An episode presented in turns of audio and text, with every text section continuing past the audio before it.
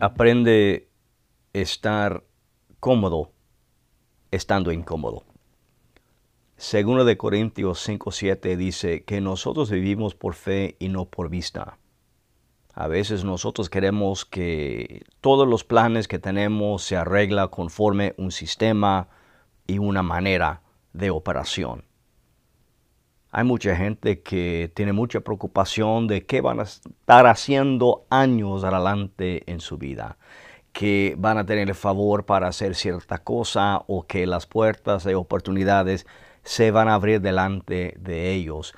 Fíjate bien que la fe no tiene lógica ni razón, pero siempre va a dar su fruto conforme lo que tú crees. Así opera la fe. Ese es un tiempo en tu vida donde es importantísimo que andes por fe y no por vista.